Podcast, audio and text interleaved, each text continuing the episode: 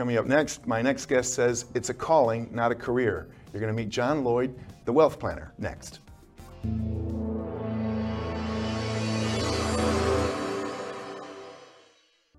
Are predicting that the worst is yet to come, which is unfortunate, said one person here. Until now, they've enjoyed the reputation of being the nation's icebox. Watched a burglar in his home this morning by webcam. As a journalist of over 25 years, stories are what make my world turn. Reporting live from the Dallas newsroom tonight, Jeff Crilley, Fox 4 News. But in 2008, I took the jump from my familiar life and started a PR firm from my home. We're talking about anyone with a camcorder like the one I'm using becomes a television network. We started slowly growing the company, and we now have over 100 clients, and we've branched into the world of live digital broadcasting. I now own eight different TV studios and have a huge team, and the stories that I now get to share are sometimes the most important of my life. Life has a funny way of coming around full circle. This is The Jeff Crilley Show. Well, I'm a storyteller, and I've always thought that I have a calling instead of a career. I did it for 25 years, as you just saw in TV news, and now I'm telling it through my own company. I met a, a kindred spirit just now, uh, John Loyd. He's the wealth planner, and he, he also has a calling instead of a career. Welcome to the show. Hey, thank you, Jeff. Good to see you again. Thank you. Uh, in fact, John says he got my book from some 20 plus years ago. Is, I don't know if it's that long ago, but it was it was a while back. Yeah, still have it for sure. Thank you. Thank yeah, you. Great book. So thank you. So uh, John, take us back to the beginning. Have you always been interested in finances? Uh, yeah, so I've actually been doing this for uh, over two decades, and so I'm, I'm, thinking about making it a career, Jeff. Um, but it really kind of started a long time ago. So I was probably, uh, my parents were blue collar workers. Um, I was the first generation college student, and my parents would watch the news every single night, and their you know reporter on there would say uh, the Dow was up or the Dow was down. I would hear that over and over again, and I finally asked my dad, who I thought at the time I thought my dad was all knowing, and he could like truly fix literally anything out there. And I asked my dad, what does that mean? And I remember he tried to formulate an answer, but I could tell like all right, he was really just kind of winging it uh, somewhat. And so I just really kind of took it upon my own and just went to the library and I just started doing some research on, yeah, what is the Dow Jones? What does that mean? What is the S&P 500? And it just kind of branched off from there. And I just started studying more, you know, sort of finance topics. And in fact, I think it was for my my, my 13th birthday, I asked my parents for, like, I'm not joking, I asked for a money management newsletter. That's what I wanted for my birthday. Like, not, you know, I'm trying to think what teenage boys like now, but um, I just, I literally asked for a money management newsletter. And this is back in the day before the days of the internet. I couldn't just find that, right. you know, on you can just easy at my fingertips. And so this is where they literally, you know, had to put a, literally put a stamp on something and mail it to me. And I think I got that quarterly. And then just, you know, I just kind of, uh, just kind of sort of kept going from there. And then I, uh, started a little lawn care service when I was in high school and college, and that really kind of got my sort of business juices flowing, if you will. And so I really thought I would I would major in business and was kind of leaning towards finance just because sort of the background there. And I remember one day I was in uh, I was at a bank in Temple, Texas, where I was making deposits at. And I walked into the bank and they had a rate board. And so it was, you know, some banks will still have that to this day and it'll maybe say, you know, one year one year CD at two percent, and three year CDs at three percent, or whatever like that, and checking account, savings account, money market account, and all these different rates and so forth there. And so I had the the savings account, you know, I guess, and it was paying, let's say, two percent, and then there was a money market account that was paying three percent. And so I asked the teller, and again, my financial knowledge was still relatively low at the time, um, but I do know that 3% is a lot better than 2%. right? I can figure that out for, for sure. And so I asked the teller, I said, well, okay, what's the difference between, you know, like, what's the difference between these two accounts here? And she said, well, the, the money market account, the one's paying the higher rate, you have to have a certain minimum balance in there. And I had had that minimum balance and had, it was maybe, I mean, I don't recall exactly, but let's say it was $500. Yeah. And I had had that in there and I think the other caveat was you can't write more than three checks or something like that per month. And I, I was writing zero checks on that really? account, so it, that wasn't an issue.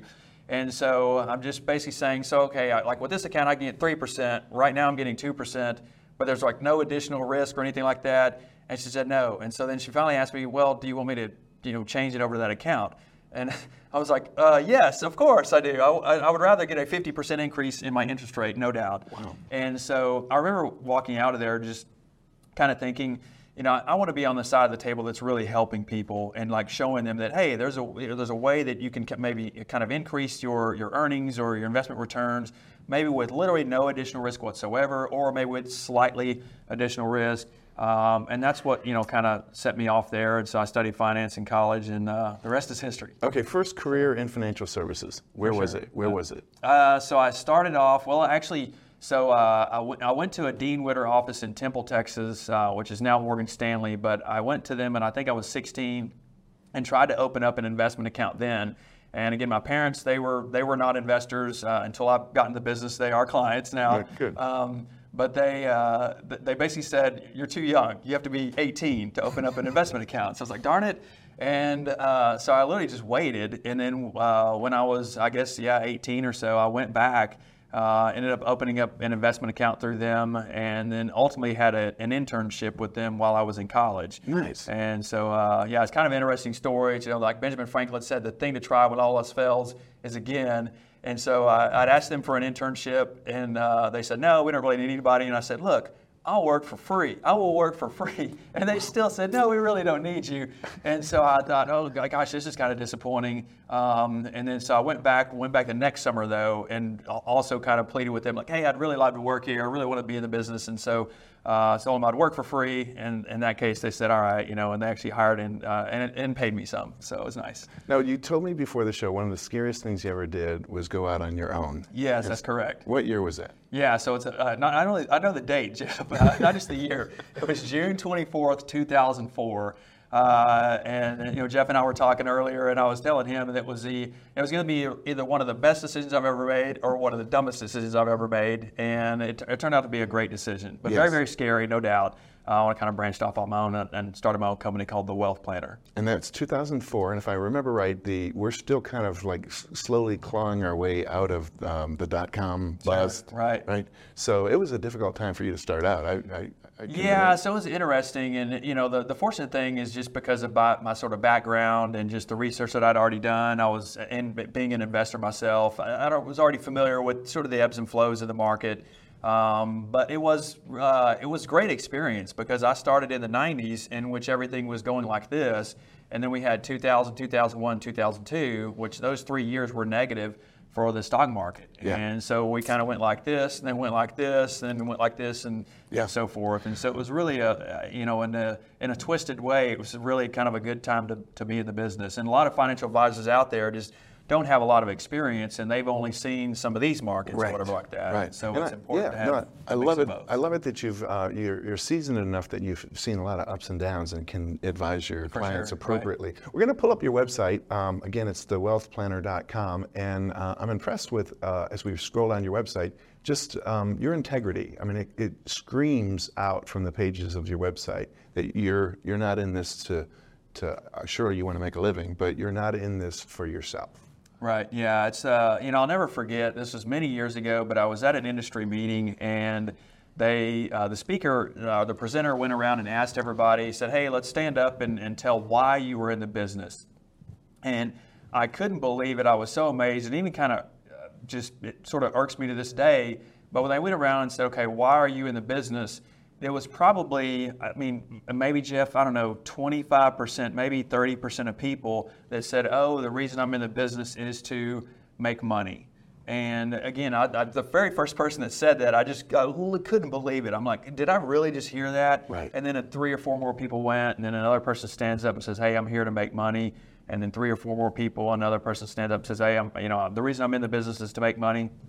I thought that was crazy, and I, I really feel for for their clients. Uh, but you know, I started this business, you know, over two decades ago to help people, and that's never changed. I, I like that. I mean, I, I'm, I'm a fan of the movie Wall Street, but they have this character Gordon Gekko, and you remember his famous "Greed is good," sure, yeah. right? But um, greed only takes you so far. I mean, Absolutely. you have to have a little bit of greed to be successful, but you can't be all consumed with it. Yeah, well, and it's the age old. You know, I know you've heard this, Jeff, but it's you know the you know the- the clients or people don't care how much you know until you know how much they care. Yeah, that's beautiful. You also have an amazing family. We're going to pull up uh, your bio page because look at that. It looks like a Hallmark card. That looks that looks like the picture that comes in the picture.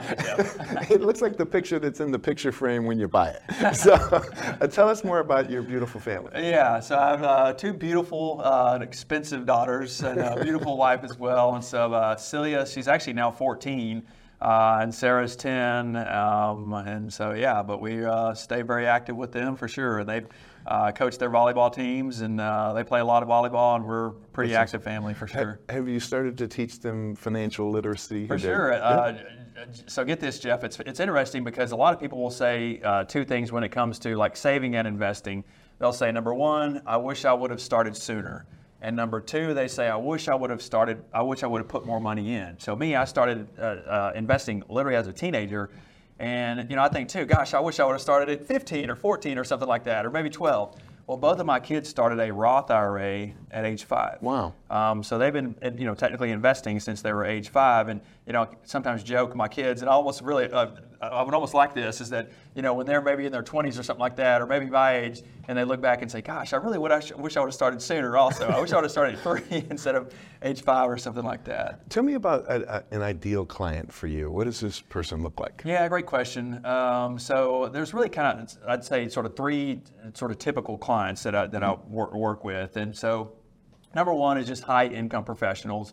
Uh, number two is what I call sort of windfall winners or sort of sudden wealth winners, whether they won a lottery or maybe they just received a big inheritance or something like that.